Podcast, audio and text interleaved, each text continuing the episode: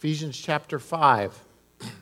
We're in our time of prayer and fasting here at Fullness. And again, for those of you who are new to even fasting as a discipline, we do not see this as a duty or an obligation. It is a discipline, um, which means there's a challenge to it, right?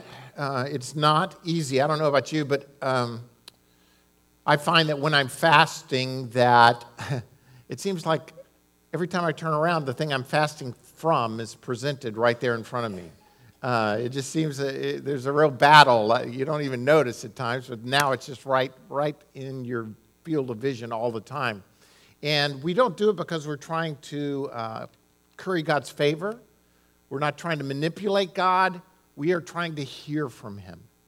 Uh, it's not me again, trying to uh, get God to join what I'm doing. It's me trying to hear from God so I can join what He's doing.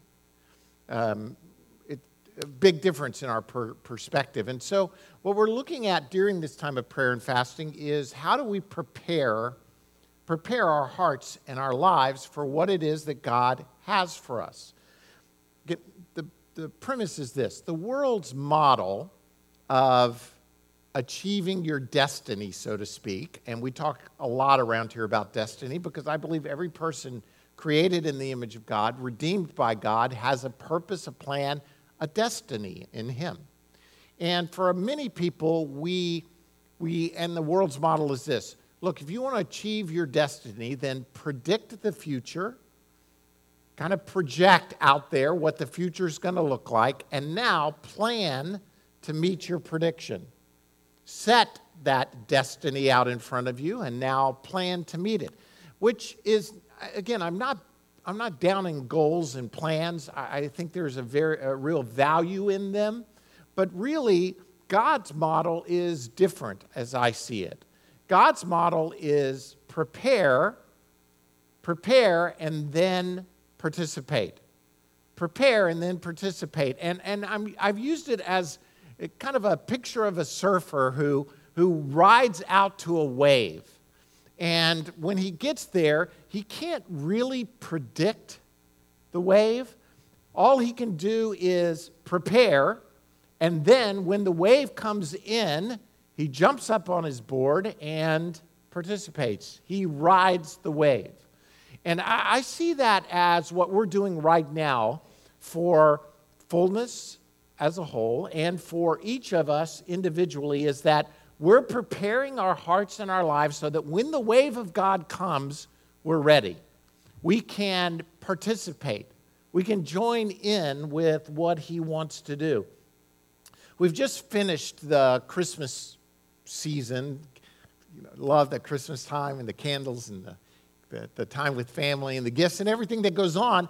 And, and before you know it, we're going to we're going to turn around and it's going to be Lent and then Holy Week and Easter, where we talk about the cross and the resurrection. And for us, it's, it's a compact time, really, from December till March or April, whenever Easter may fall that, this year. But, you know, one of the things, if you look at the life of Jesus, from when he begins his ministry, he is constantly in a state of preparation in order to participate with what God is doing.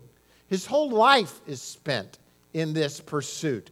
Just a couple of passages. In Luke 4 1, uh, it says, this is right after it, his baptism, it says, Jesus, full of the Holy Spirit, returned from the Jordan and was led by the Spirit in the desert.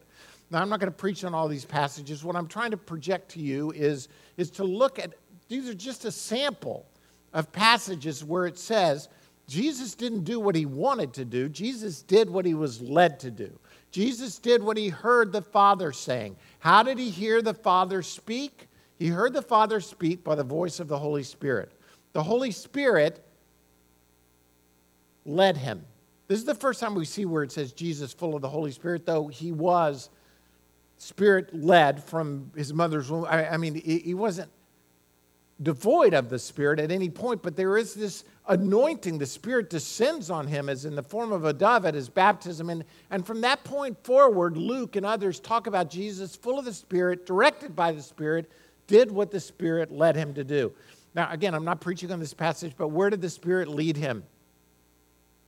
Into the desert. And again, I, will talk, I will come down firmly uh, talking about prosperity doctrine anytime you want to.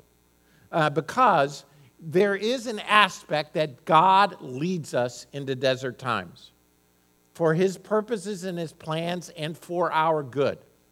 And so you may be going through a desert time. And again, this has nothing to do with the sermon, but if you want to prepare for what God has for your life, you may be surprised where you're led.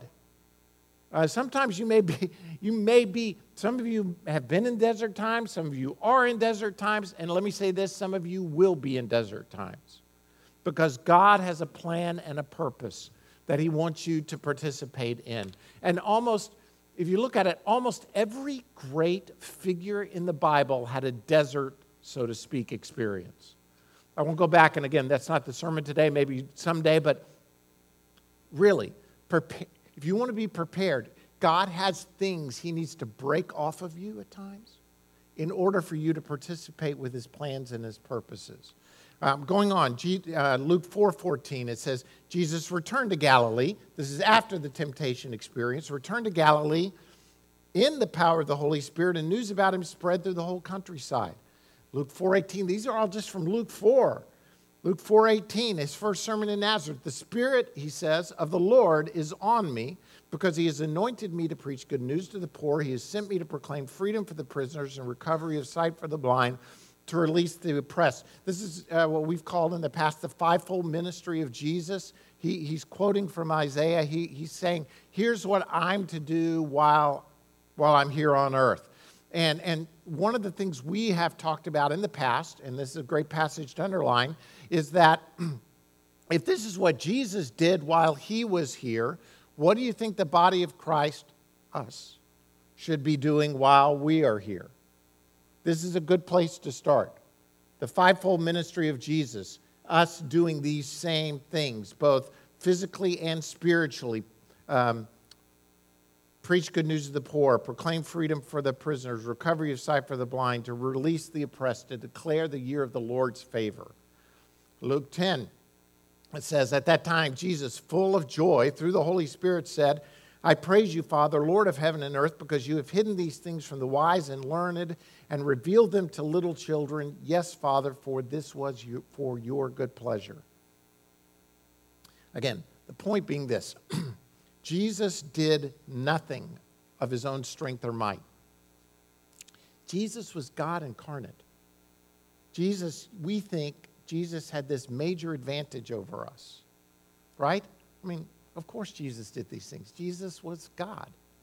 But if you look, how did Jesus do what he did? He did it full of the Holy Spirit. In other words, he modeled for us the way we are to participate with God how we're to prepare and to participate, and it is by the power and presence of the Spirit. You have the exact same Holy Spirit indwelling you that Jesus did. For some of us, that is a truth we have difficulty getting our hands around. And we're going to talk about that a lot more this spring. Preparing by the Holy Spirit, walking with the Spirit. We're going to talk about that this morning, but participating by the power of the Spirit. When you examine the scripture,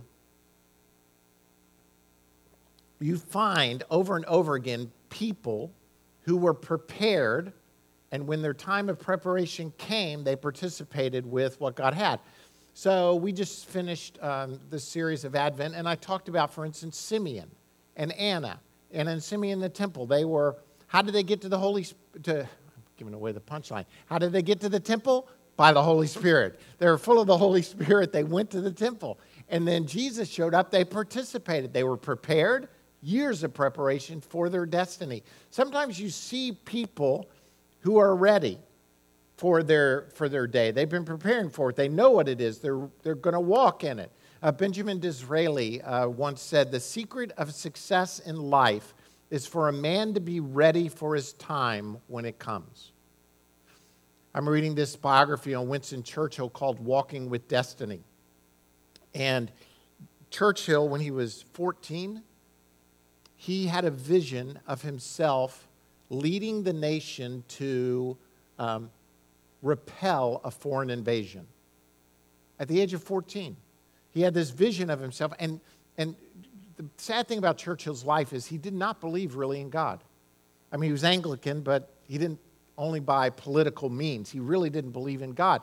To me, it's just a picture of a person who, who, who God gave a word for their destiny. He spent all of his life preparing for what he envisioned as the day when he was going to be used. It was, he was in his 60s before he finally achieved it, but there's this idea of getting ready for whatever it is God has for you. And sometimes you know what, I mean, that's a pretty incredible word, really, if you think about it, as a teenager to receive this word, to get ready for this.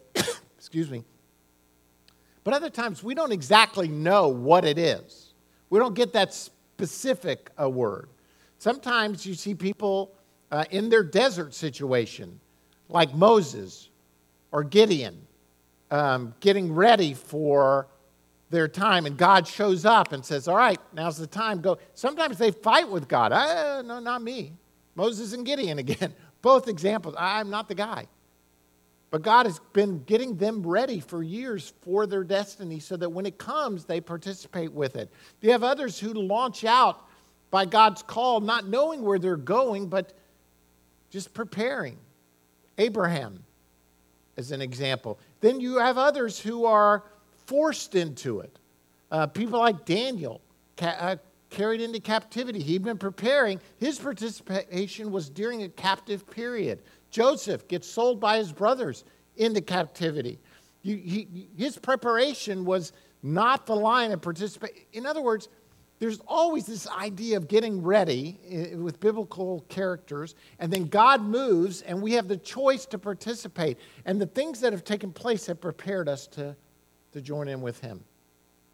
In Ephesians, we have this great letter from Paul to the church at Ephesus that we've looked at so many, many times. And we have this very familiar passage. And uh, really, the first verses to me talk about preparation, and the final verses talk about participation. So, preparation, participation. And just to give you a heads up, we're doing three weeks right now on preparation. We're going to come back in February and we're going to do a series on how do we participate with God. In line with those series of sermons on Sunday morning on participating with God, we're doing a study on Wednesday night called uh, Practicing His Power. So I know there are a lot of P's preparation, participation, and then practicing His Power, which is a book by Sam Storms on how do we how do we, in small groups and public worship and in our lives, practice the power of God? How do we walk in what God has destined for us? So it's all going hand in hand, and I hope that you'll join us on Wednesday night in these workshop times of what does it mean to practice the power of God, but also on Sunday morning participate with Him. So the whole spring, really, up until Easter, we're going to be talking about preparation and participation. Here in Ephesians 5, Paul says to the church in Ephesus this Be very careful then how you live, not as unwise, but as wise, making the most of every opportunity because the days are evil. Not, therefore, do not be foolish, but understand what the Lord's will is. Do not get drunk on wine, which leads to debauchery. Instead, be filled with the Spirit. These are verses to me of preparation, getting ready. And then he goes on and says, Speak to one another with psalms, hymns, spiritual songs Sing and make music in your heart to the Lord, always giving thanks to God the Father for everything in the name of our Lord Jesus Christ. Submit to one another out of reverence for Christ. These are verses to me of participation, doing things together, walking in the gifts of the Spirit, singing, proclaiming, prophesying, encouraging, uh, speaking to the world on behalf of the Lord. So we'll look at those later. But today, I want to look at this, these first couple of verses from Ephesians 5 to talk about how to be prepared. How do, how do we get prepared? And I think in these verses, there are some keys for us. So you may be saying, I don't really know what my future holds. That's not unusual. That's not unusual. You know, if you, if you could predict, you might be planning in that way. But because you don't know, that's all right. At least prepare. What you can be doing now is getting ready so that when the wave of God comes, you're ready to ride. You with me? Hello? I feel like I'm talking really fast today. I don't know if I drank too much coffee. I just want to make sure you're still hanging in there. Um, I'm not fasting from coffee. I would not be nice around, to be around if I was doing that. So there are limits um, to, to my fasting ability. So here we go. Let's look at some truths about how to be prepared. The first thing is examine how you're walking. Examine your walk. Uh, this seems simple and obvious, but if it were easy, Paul, I don't think Paul would have said it. Examine how you're walking. Here's what he says Be very careful then how you live, not as unwise, but as wise. He's contrasting the unwise with the wise. The unwise does what? They're not careful how they live, how they walk. They just do what? What pleases them. Their preparation is this I want it, I get it, it makes me happy, I live in it. That's he's saying the wise person examines their walk. He, uh, the ESV or, and, and King James both say this Look carefully then how you walk. This old story told about a woman who got her hit her 40th birthday and she decided she was going to really do something for herself. So she went out and bought a new dress and got her hair done and really had a full makeover. And she walks out of the store in her new dress with her new hair and new makeup. She's walking down the street and she's feeling pretty good about herself. And all of a sudden, some men start yelling at her. And she kind of is offended, but then, you know, oh, somebody's noticing me as she's walking along, and they keep yelling at her, yelling at her. Finally, another man stops her and says, Ma'am, they're trying to tell you you're walking in their wet cement. the point being, look out where you're going. Don't be so self focused that you're not examining your, your walk. Many times we do that. We lose sight and vision of where it is we're supposed to be going. Um, a little over a year ago, about a year and a half ago, I was out running, and some of you know the story already. I was out running, and they had just built a new trail down at Lakeshore and a new pavement, new bridge, you know, because Mountain Brook has unlimited resources the Great Mountain Brook renovation project is still ongoing uh, as I run through Mountain Brook.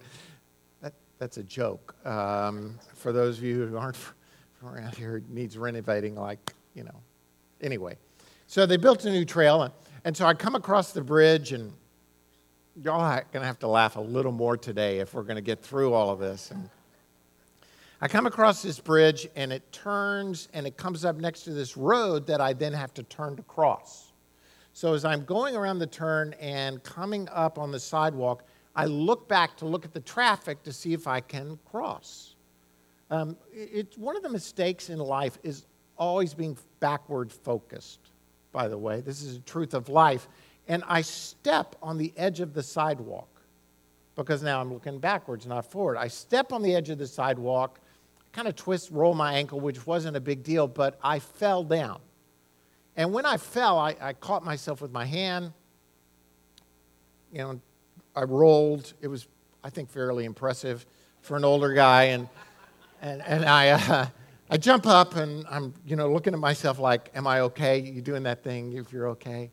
And uh, I was running with Dave and uh, Cheryl Ross, and, and I, am like, hey, they're like, are you okay? Are you okay? I, I think I'm fine. I think I'm fine. So across the street, come into the parking lot, which we were right at the end of the road, and I'm still kind of, you know, taking stock to, to make sure everything's okay. And I said, I'm good. I'm good. I, I, my ankle's good. I feel good. And I look at my hand, and my finger, this, this, I can't even do it now because, but this finger is like flopped over. And, and I straighten it, and then when I straighten it, it flops back. Like I can't keep it straight. It's just flopping. And so I said to Cheryl, hey, look at my finger. I can't keep it straight. It's flopping. And the next thing I know, she's like, oh, uh, she's getting lightheaded from looking at my finger flopping over. It didn't hurt, but I just couldn't straighten it. So I did what you know you should call, do. I, I called Nate, who's a gynecologist, and I said, "Hey, my finger that's Cheryl's husband, for those who don't know. He's my family doctor, even though I've never all my boys have been stitched up by Dr. Nate at some point in their life. Um, they don't understand what goes on in that office, but they've all received stitches uh, at the gynecologist's office. So uh, I, I, called him and he said, I think you should probably go to the emergency room, have your finger checked out. Okay, I go to the, Cheryl takes me to the emergency room and she's lightheaded. I'm starting to get lightheaded. Anyway, the next thing you know, I'm, I'm, I'm having surgery. I've got a steel pin put in my finger because I tore a tendon. And now now it's, I, I don't want to show you because it might be offensive, uh, but my, my, my finger can't bend this finger at that knuckle. It's got a rod in it, so it no longer bends at all. And again, I won't, I won't show you. Um, and so when I was talking to the doctor, I said, and he said, "Yeah, you, are gonna need surgery. You need a pin." And I said to him, "Well, um, let me ask you this: Can I? Will I be able to play the piano?" And he looks at me like, Oh, I've heard this joke so many times. And he goes, Can you play the piano now? He's a German doctor. He wasn't very humorous. And um, I said, Yeah, I can play now. He said, You'll be fine. You can play the piano. You, it'll just feel, feel different. Here's the whole point if you're not watching where you're going, w- examining your walk, you could end up at a place you never meant to end up in in the first place. You could, you could spend a ton of resources trying to get back to where you're supposed to be. And part of preparation is this constant, not from a bad standpoint, because we can get so caught up with ourselves, but I'm just talking about examining the walk. Are we walking with the Spirit? Galatians 5 says this Since we live by the Spirit, let us keep in step with who? The Spirit. We walk by the Spirit, keep in step by the Spirit. Satan is always trying to get you out of step. He's trying to keep you from walking the walk that you're supposed to be walking. And again, please don't see this as some legalistic deal. We've, we've preached on this over and over again. This is not about legalism, this is about relationship. It's about relationship, staying close to God by the power of the Spirit, just as Jesus did, walked with the Spirit led by the Spirit in the desert, led by the Spirit to go to Galilee, led by the Spirit to preach this sermon, led by the Spirit. In the Psalms, it says, One thing I ask of the Lord. This is what I seek, that I may dwell in the house of the Lord all the days of my life. He's saying, I want, this one thing is what I want. I want to be in relationship with God. I want that to be the cornerstone of my existence, walking with him. Jesus says in John, I am the true vine, my Father is the gardener. He cuts off every branch in me that bears no fruit. This is a tough passage, by the way. I'm not going to get into it a lot, but he's, he's saying, stay, stay with me. While every branch that does bear fruit, he prunes so that it will be even more fruitful. Remain in me, and I will remain in you. No branch can bear fruit by itself, it must remain in the vine. Neither can you bear fruit unless you remain in me. Remaining, abiding, relationship. Examine your walk. Are you, are you walking by the Spirit? Are you close with the Lord? Are you dwelling in His house? Or are you dwelling somewhere else? Have you gone off path? As the Father has loved me, Jesus said, so high I have loved you. Now remain in what? In my love. Again, you can remain in the legalism or you can remain in the love. Jesus is calling us to remain in this love relationship with Him by the power of the Spirit. And in examining our walk, what you're examining is your love relationship with God. Father Lawrence, in his classic book, says, I do nothing else but abide in His holy presence. And I do this by simple attentiveness and an habitual loving turning of my eyes on him. This I call a wordless and secret conversation between the soul and God, which no longer ends. You should read Practicing His Presence, being in His presence all the day. And it's not all about, like, I got to read my Bible and pray all the time. It's like this wordless conversation of your soul by the power of the Spirit with, with God. Second point is this redeem the time. Walk, examine your walk. Second, redeem the time. Here's the, I'm, I'm in Ephesians 5. 15, 16 now says, Make the most of every opportunity because what? The days are evil. The days are evil. If they were evil in Paul's time, you think they're evil today? At least. At least equally so, if not more. The days are evil. So make the most of every opportunity. Redeem the time, it says in the King James Version, because the days are evil. You know, Americans love time. We're enamored with time. As a matter of fact, most of us value time more than we value money.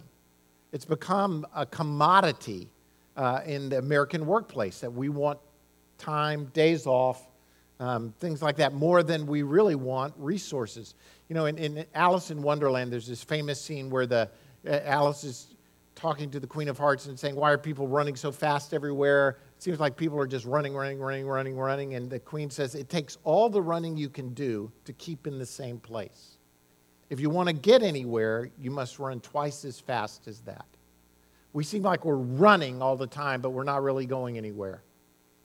We need to stop, I think, and take stock of how we're doing with the time. Redeem the time. The great cellist Pablo Casals he kept practicing even into his mid 80s. He would practice four or five hours every day in his 80s playing the cello. And finally, someone said to him, Why do you, in your 80s, keep practicing? And he said, Because I have this silly notion that I'm making progress. You know, he's, he's trying to move forward, redeem, redeem the time. Redeem, you know, is literally a marketplace term that says buy back the time, which is kind of funny because you can't really buy back time. I mean, once time is gone, it's gone. So Paul is saying, redeem the moment, buy back the moment that you're living in. Don't waste the time. Um, that whole thought of carpe diem, seize the day, seize the moment. One of our problems as um, modern day existing people is that we have so many stinking choices that we spend tons of our time trying to weave through the multitudinous choices that we face. Not long ago, I went uh, to, to, my wife sent me to get some chips at Publix well, I go to Publix. She, she demands I go to Walmart because it's cheaper, but I, I go to Publix because it's closer and I know where things are. So I'm just going for a bag of chips. It's this continuing battle in our house. I say, I'm going to the store, and she goes, Where are you going? Uh, I say, I'm going to Publix. No, you got to go to Walmart. I say, I'm not going to Walmart. She goes, and so we've got this agreement now that if I'm buying more than five things, I go to Walmart. But if I'm buying less than five, I'm allowed to go to Publix because it's, it's quicker. That's our whole dysfunction in our house. But so I'm standing on the chip aisle, and I am overwhelmed at the choices of chips. Of chip. I read this week, and it was rating the 35 top chips that you can purpose, purchase. I'm like, these are the 35 top ones, much less the bottom ones. There must be a hundred chip choices that I face. And Lord, keep me from going down the cereal aisle. I mean, how many possible cereals can we possibly need in, in, in, this day and age? You know, I just, my house, we just need mini wheats and Cheerios. We're good. We're good to go if we can just get the. Anyway, the, the point being that we're overwhelmed by choices, and choices, psychologists have discovered that more choices waste more time. And more choices also keep us from ever making a decision at all. I, I don't know if you, they, they, did this study where they, uh, they, they put six jams out in a grocery store for people to test. And what they discovered is that with six jams, people come by and get the free samples, and 12 to 15% of the people who tested the six jams would buy one. They then came back days later and put out 24 choices of jams. 24. Now people would stop, more people stopped, but 0 to 1% purchased. It, it, it, it seems counterintuitive, doesn't it? I got more choices. I'm going to, something in here I'm going to like, therefore I'm going to buy it. The truth of the matter is, more choices make us confused. We're like, oh, and you know what it is? It's a fear. That whole FOMO thing, fear of missing out. Oh, oh, oh, if I make a choice, what if I made the wrong choice? Now I got this jam, but what if jam number 23 was really my favorite? And I don't choose jam number 23. Now, what, what do I do? So I'm frozen and I do nothing. I do nothing.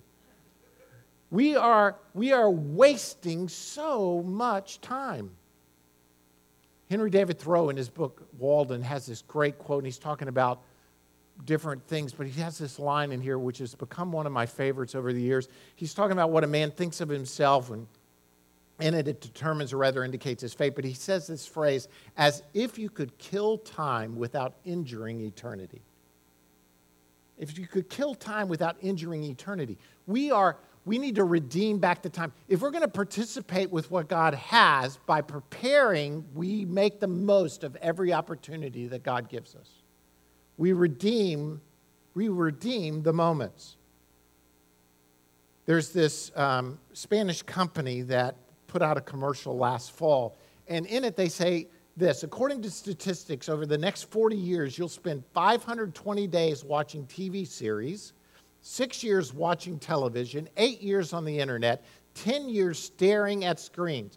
Of, listen to this of the next 40 years, you're going to spend 10 of them staring at a screen. One fourth of your life will be spent staring at a screen. How much time will you spend with the people who matter to you?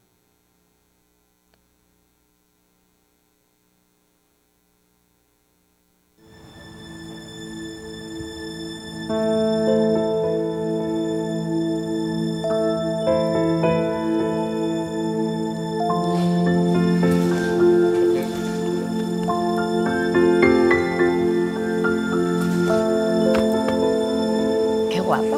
¿Tú también? Pues una persona muy importante en mi vida.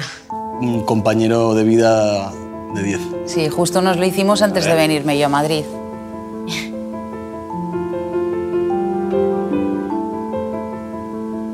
Fíjate que lo te voy a decir, pero yo creo que es el único amigo que tengo. Estás Amigo, macho. amigo. Un hermano. Gracias a ti me ha cambiado un poco la vida, como quien dice. Y si no estuvieses, no sé qué haría sin ti.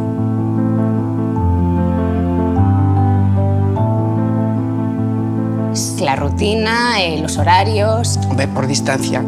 Él está en Barcelona, yo estoy en Madrid.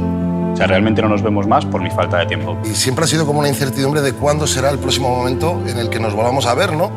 Es una contradicción, no cabe duda. La gente afirma que sus seres queridos son lo más importante, pero la distribución de su tiempo no lo demuestra así. Esto tiene que ver con el modo en que funciona nuestro cerebro. Estamos programados para evitar pensar en el tiempo que nos queda por vivir. Así tenemos la sensación de que siempre tendremos la oportunidad de hacer las cosas que nos hacen felices.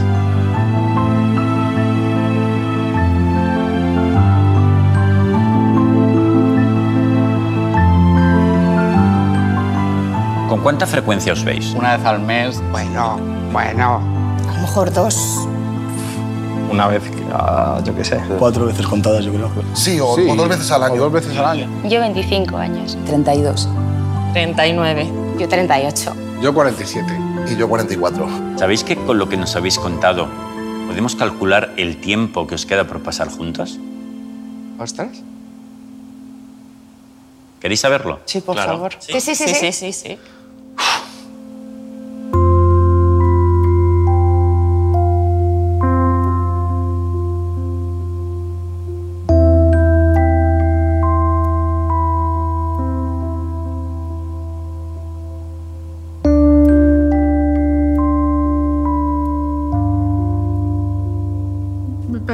Muy. Es un poco, ¿eh? Eso es muy poco. Qué terrible, ¿no?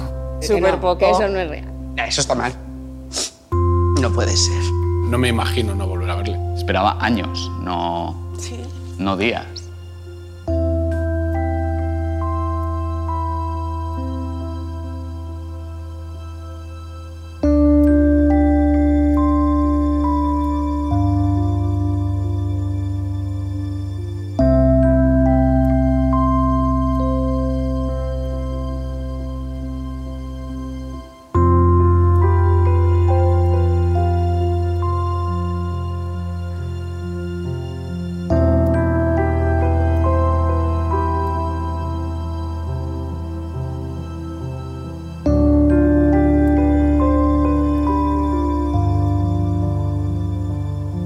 Hay que hacer algo. Ya.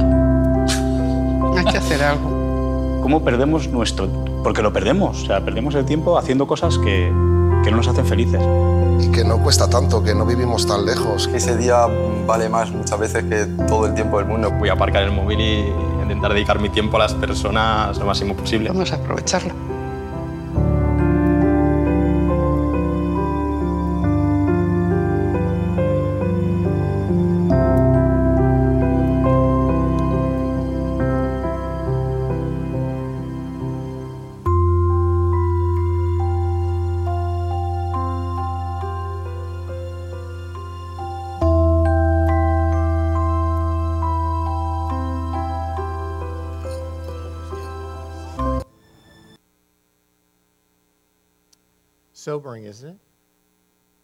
To think how much time. I don't know if you could read the subtitles very well underneath of the conversations.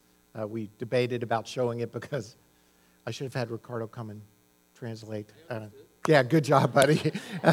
translate for me. The point being, we think we have unlimited time. We think time is a resource that, well, it, the truth is this God is calling you to redeem the time. Make the most of every opportunity. Make the most of every opportunity, not just in relationships with each other, but our relationship with the Lord. Spending time with Him. If we want to prepare, examine how we're walking, redeem the time. Third is understand the Lord's will. Understand the Lord's will. Verse 17 says, Therefore, do not be foolish, but understand what the Lord's will is. In other words, we need to, we need to practice hearing from God. Hearing from God. How do we hear from God? We hear from God through His Word. We hear from God through the people of God. We hear through God through the Holy Spirit. There are a multitude of ways that we can hear from God. There's this uh, older woman who was 89 who was having hearing problems. Her family finally convinced her to go to the doctor to, to, to, to check out her hearing. And the doctor said to this 89 year old woman, Listen, we got, it's a minor surgical procedure. We can fix your hearing. And she refused the surgery, saying, Look, I'm 89. I've heard all I ever want to hear. Many of us are like that as believers. We think, you know, I've heard it all. I've really heard it all. I really don't need to keep hearing. But if we're going to understand the Lord's will, we have to stop and listen to God to what He's saying. It's when I, when I encourage you to read the Word of God, it's not this legalistic, again, I, I keep coming back to this, but it's not like your duty or obligation, but it's a way, one way, God has spoken to us. We can hear from Him through His Word as the Holy Spirit enlivens it. We spend time in God's Word so we can understand what the Lord's will. Why do we go to church? We go to church because in the relationship, the community of believers, faith, we hear from God. And here's something really cool it's not just about what you get to get, it's what you get to give. By speaking and singing and loving, you're, you're, you're declaring for others around you the will of the Lord. You never know what you say, how it could impact somebody else's life so that they can understand the Lord's will. We need to hear from the Lord. Bible talks a lot about wisdom, the wisdom of the Lord. Uh, Proverbs says, I read this this week in my Bible reading, said the fear of the Lord is the beginning of knowledge. But fools despise wisdom and discipline. Wisdom and discipline. Many times we think, hey, okay, understanding the Lord's will, wisdom, it's just like this, I don't know, I call it this little bunny foo foo kind of mentality that we're going to get the wisdom of the Lord. Did y'all ever sing Little Bunny Foo Foo hopping through the forest, picking up the field mice and bopping them on the head? We think God is just going to pick us up and bop us on the head, and now, boom, wisdom. I have wisdom. But if you, you, you read the Proverbs and you look at the Bible, it, it talks about pursuing wisdom. It talks about the fear of the Lord is the beginning of wisdom. Wisdom is to be embraced and to pursued by the power of the Spirit. James, which is a tough book all the way around, right? Uh, says this Consider it pure joy, my brothers, whenever you face trials of many kinds. Anybody going through a trial? right now and you're saying, oh, praise God, I'm going through a trial. It's pure joy in my life. No, we rebuke the demon of trials in our lives, right? We try to get around, we try to avoid trials. We try to get away from them, but very seldom do we rejoice. But why does James say this? Because you know that the testing of your faith develops perseverance. Perseverance must finish its work so that you may be mature and complete, not lacking anything. If any of you lacks wisdom, he should ask God, who gives generously to all without finding fault, and it will be given to him. Let me back into this just a little bit, and I, I won't stay here long, but we love that. If you lack wisdom, let him ask God. Generously, God's going to give. Please read the verses before. Here's what James is saying as he back. What do you lack? I lack wisdom. All right, ask God. Okay, God, I need wisdom. How am I going to get what I lack? By trials because trials are going to make me mature. I want to be mature, right? I don't want to be immature. I'd rather be mature than immature every day. But if I want maturity, then I got to go get there through perseverance. And perseverance only comes by trials. Follow the trail. Trials, perseverance, maturity, not lacking anything, wisdom. I don't know that I want that, that trail. Maybe stupid is the way to go here. Right? I mean, if I got to go through this to get to wisdom, then I, I, you know, stupid is as stupid does. I'll just hang in there. No, we've got to hear from the Lord. We have to understand the Lord's will. And if we want to understand the Lord's will, then we need to keep persevering through the difficult trials. I need to hear this more than you. I mean, really, I, am trying to avoid every trial of my life. Really, I just I spend a lot of my t- time trying to manage myself to avoid trials. And God is saying, look, trials are going to develop perseverance, perseverance, maturity, maturity, wisdom. Understand the Lord's will. And I, I promise you, in this world, you will have troubles, trials. But take heart, Jesus overcame. And this will produce in you a work of the Lord. In other words, again, hang with me. I'm preparing. How am I preparing? Hey, one of the ways I get to prepare is trials. I'm going through difficult times. So, some of you are relating more than others today, but enjoy it. Fourth point, final point, we'll talk about this more in the days ahead be filled with the Spirit. Be filled with the Spirit. It's a command. Don't be drunk with wine. That's the world's way. Look, if I'm going to, uh, I just want to cope, understand. Instead, be filled with the Spirit. Again, we've talked about this in the past, and we're going to talk about it in the days ahead. Be being filled with the Spirit of God. It is a constant command here. The, the, the case of the Greek in this is, is not a past be filled or even a future be filled. It's a past, present, and future be being filled with the Holy Spirit. The Holy Spirit is, is the living water, Jesus says. If any among you thirst, let him come to me and drink, and out of him streams of living water will flow. By this, in John, he's saying, he even says it, Jesus John says it, and Jesus, by this, he meant the Holy Spirit. The Spirit of God is the living water. Too often, we try to create water of our own. We try to dig our own wells, our own cisterns, when God is calling us to come and drink from Jesus. And Jesus says to the woman at the well, I, I am the living water. How does it manifest? He manifests it by being filled with the Spirit. Here's the point today. We want to participate with what God has, right? I think everybody, I, I find that in fullness to a, to a huge extent. You know, I, I, when, when you, you go to something that, as a fullness event, what I find is people talking about the work of the Lord in general. Sure, we talk about sports and Alabama football, maybe not this week so much, but um, Alabama football or, you know, sports. But really, what, at some point, the conversation will come back to what God is doing. What God is doing. If we want to really participate with what God has, here's what Paul is, I believe, saying. How do I get ready? Well, how's my walk? Examine my walk. Take a moment. Be honest. How you doing? Where's your walk? Are you on the path or not? Examine your walk. Um, not only that, but then redeem all the moments that you've got. Don't waste time. Spend time in God's Word, in prayer. And I'm not saying 24 7, you know, kind of, oh, I got to be praying, reading the Bible every single moment. I'm just saying, practice His presence in your life. Be filled with the Spirit. Understand what the Lord's will is.